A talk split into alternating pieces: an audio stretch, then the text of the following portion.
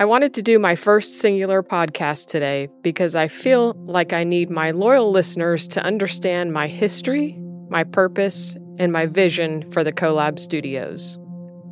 I have spoken about some of my story in fragmented ways stretching across multiple podcasts, so I wanted to have one podcast that would speak directly to the point.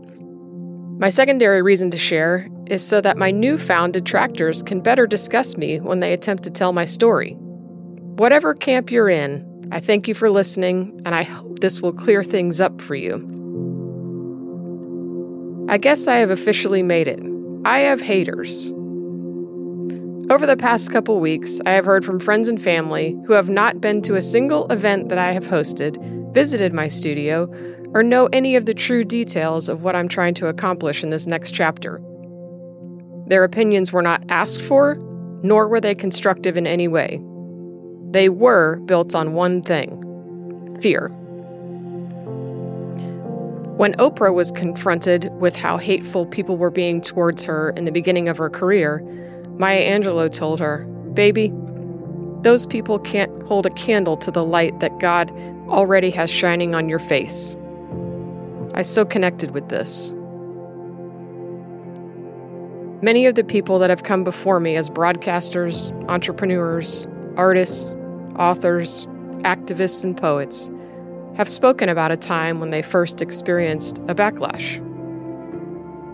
Because I am somewhat public on social media, and I still have many friends from my church days, I realized this week that people are still stalking and talking, and apparently, I have poked the proverbial bear again. This time with my new studio business. Oopsies. When I was in my early 20s and really grappling with my sexuality, I had no frame of reference to what was happening. I had been raised in a Southern Baptist church where being gay was worse than murdering a human. The reason being, you can ask for forgiveness for murder, but when you're gay, you're continuing to, quote, live in sin. There was also racism in my world growing up. It wasn't in a hateful manner, but there was a fair share of jokes, and it was certainly not okay if we brought home a black man. Also, our church did not allow people of color when I was a child. So, growing up as a Christian child, teenager, and young adult, I was taught that it was okay to exclude certain people for reasons that made sense to the church. On a somewhat side note, do you know why the Southern Baptists separated from the Northern Baptists? It was because the Southern Baptists believed that God wanted them to own slaves.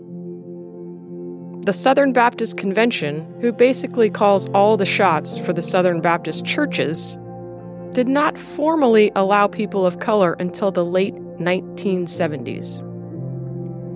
On another side note, if you go to a church that doesn't have Baptist in their name, don't assume they're not Baptist. Many churches in our area have dropped the Baptist name from their signage and marketing materials. They are attracting a younger generation who just see a nice building and contemporary music and assume it's not Baptist. I encourage you to ask questions. Ask them what they're hiding from. If you have to hide who you are, there might be a problem. Okay, back to excluding people. There was one big problem with that. It's not what Jesus taught. It's not a mystery why Christ was not a big fan of the church, and possibly why he never preached a single sermon inside of the church walls as an adult. Whether you believe that Jesus was the Son of God or just a man, it's hard to argue the importance and complexity of someone whose life on earth defined the very way we document time itself. For you newbies, the BC slash AD dating system was created with respect to the birth date of Jesus Christ, which is considered the central starting point. As the name suggests, BC, or before Christ, refers to the number of years before Christ was born. AD or Anno Domini is the period after Christ was born. Okay, before I get any more off track, let me herd the cats running amuck in my brain and get back on point. Why did I start the events at the studio? I love learning new things. I love being exposed to ideas that I wasn't brought up with. I love new experiences. I love learning with people and sharing perspectives. I love using my brain to learn, grow, and become a better version of myself. I love helping people and brainstorming new entrepreneurial ideas. I love talking about hard or awkward topics in the right company.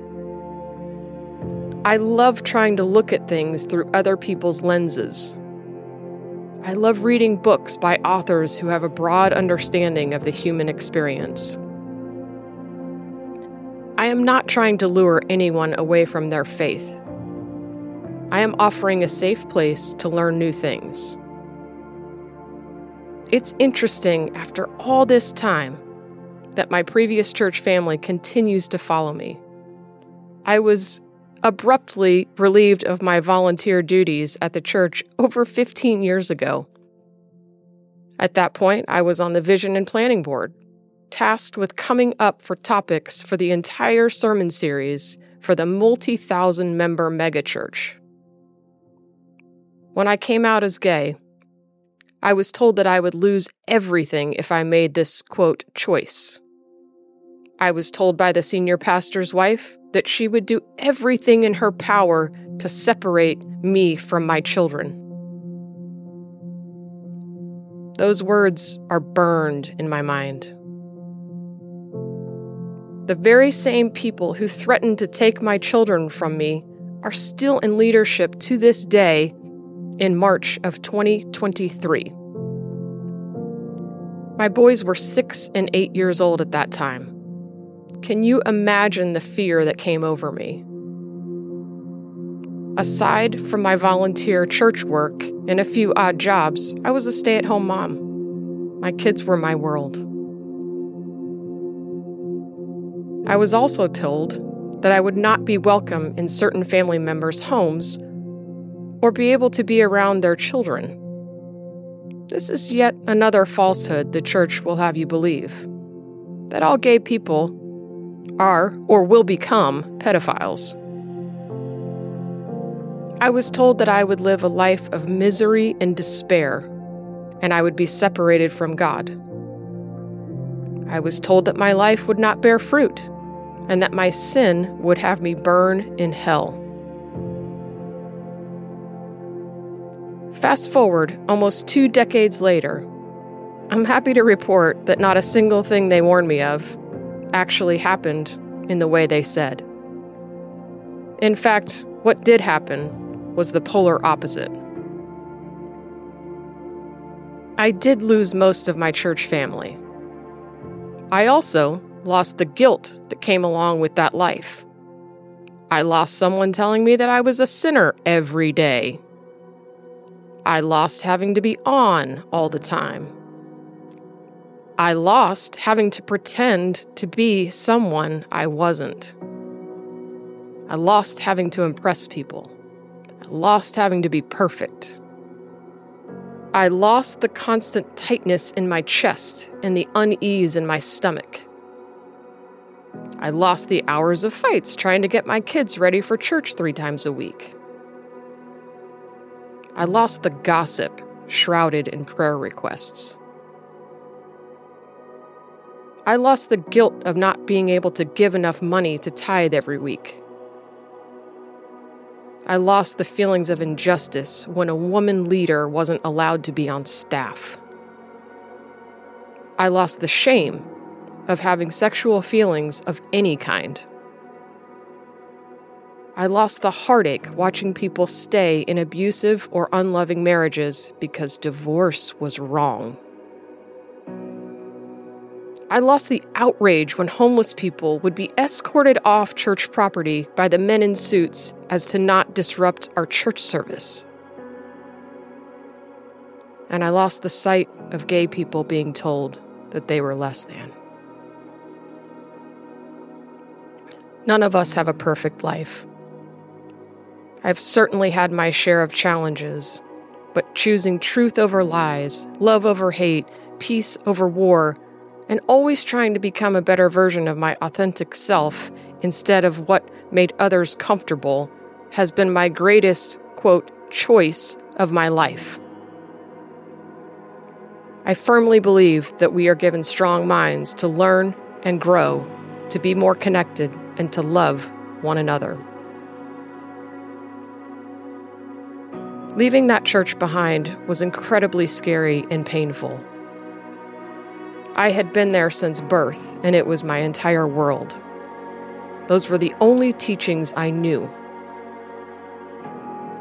I thought they were truth, as I was not allowed to learn any other way. I saw a meme the other day that said something like, The church did not hurt you, a few broken people did. Huh. What if it came directly from church leadership, the very captain of the ship? And above him, the convention that dictates these policies. A few broken people? More like an entire empire of people who have hurt you. Maybe the more truthful statement would be Jesus didn't hurt you. Blame those who profit using his name. When I was at my lowest, my church, along with its thousands of members, turned its back on me. Over time, I started looking for other options to connect to my spiritual side. What I have found is that there are so many avenues for healing and connection, and most have been around for thousands of years. Practices like meditation, yoga, astrology, energy healing, Reiki, mediumship, acupuncture, cupping, and so on were not allowed, and some even considered to be satanic.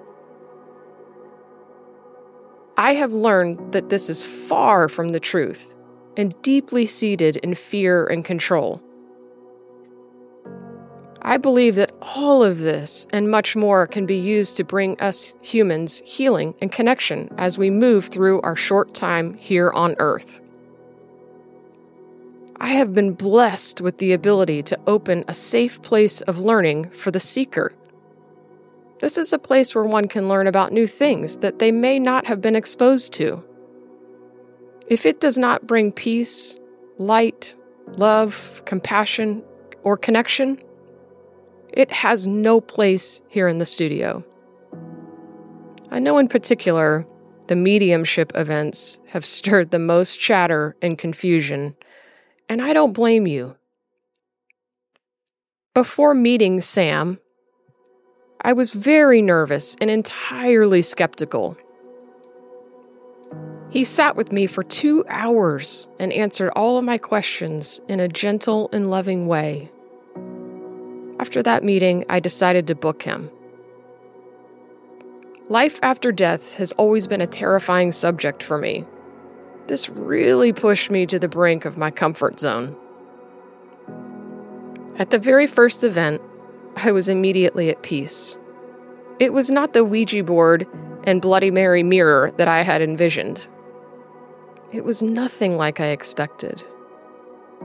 The night was filled with laughter, tears, love, and light. That night, I experienced a totally different kind of healing. I believe that there are many fakes out there, but Sam is the real deal. I watched as he described furniture, clothing, jewelry, foods, connecting the people in the room to the energies on the other side. I watched their faces turn from skeptic to softness to sadness to pure joy and gratitude. I watched fathers connect to daughters I watched past uncles use humor to connect to their nieces. I watched a son reach out to his mother. all through this extraordinarily gifted man. It was not weird or scary or anything of what I expected. I felt a great peace after the event, and I immediately booked him again. It has still been our most successful event here at the studio, and the most controversial. Let's ask ourselves why the controversy? I genuinely feel sorry for those who are gripped with fear or have a belief system that does not allow for this type of healing. It is an experience that I am eternally grateful for. It has eliminated a lifetime of unreasonable fears for me. It's like they just disappeared after that night. Another workshop that was given here at the CoLab focused on energy healing in the body we learned about the electromagnetic field, energy circulation, and the chakras. Chakra, meaning wheel, refers to energy points in your body. They are thought to be spinning disks of energy that should stay open and aligned as they correspond to bundles of nerves, major organs, and areas of our energetic body that affect our emotional and physical well being. The most interesting takeaway for me was learning about the sacral chakra and how that has affected my emotional and physical health. The sacral chakra, chakra centered around the lower abdomen, and it is associated with several characteristics. These include relationships, self esteem, sensuality and sexual intimacy, creativity, and unstructured expression. The negative qualities of the sacral chakra include wounded emotions, secrets, fear of judgment, getting into trouble, or being found out, repression, inability to experience emotional or sexual intimacy, nightmares, and not remembering or understanding dreams. Signs of an overactive sacral chakra can include feeling consumed by your emotions experiencing emotional ups and downs, using escapism to avoid life, showing obsessive affection that isn't returned, and lower digestive issues. Oh, boy, this was me in my teens, right up until I made peace with my authentic self in my mid 30s. Concurrent to the emotional issues, I had raging IBS I had to be incredibly careful about what I ate during those years because my system was so sensitive. Although there is no scientific evidence to support the metaphysical properties of chakras, after learning about them and taking a look back, I can't deny the parallels. Once I became at peace with my true self, my IBS symptoms vanished. Another workshop we hosted was an Astrology 101 class. Woo! This was definitely out of bounds in my previous life. Astrology is the study of movements and relative positions of celestial bodies interpreted as having an influence on human affairs in the natural world. This was actually the first workshop outside of my comfort zone. I started thinking about the basic principles, and I wondered why this was off limits to the church. This is not some kind of fantasy belief or anything that requires faith at all. You can actually look up with the naked eye and see stars and planets. Your signs are based on the stars and planets at the exact time, date, and location of your birth. Just like anything, astrology can be obsessed upon and unhealthily consumed. For me, it's another tool to consider as to why we operate as we do and how we can better ourselves. I do not believe it is supposed to be used to excuse poor behavior or bad decisions. Use it as another tool in your belt.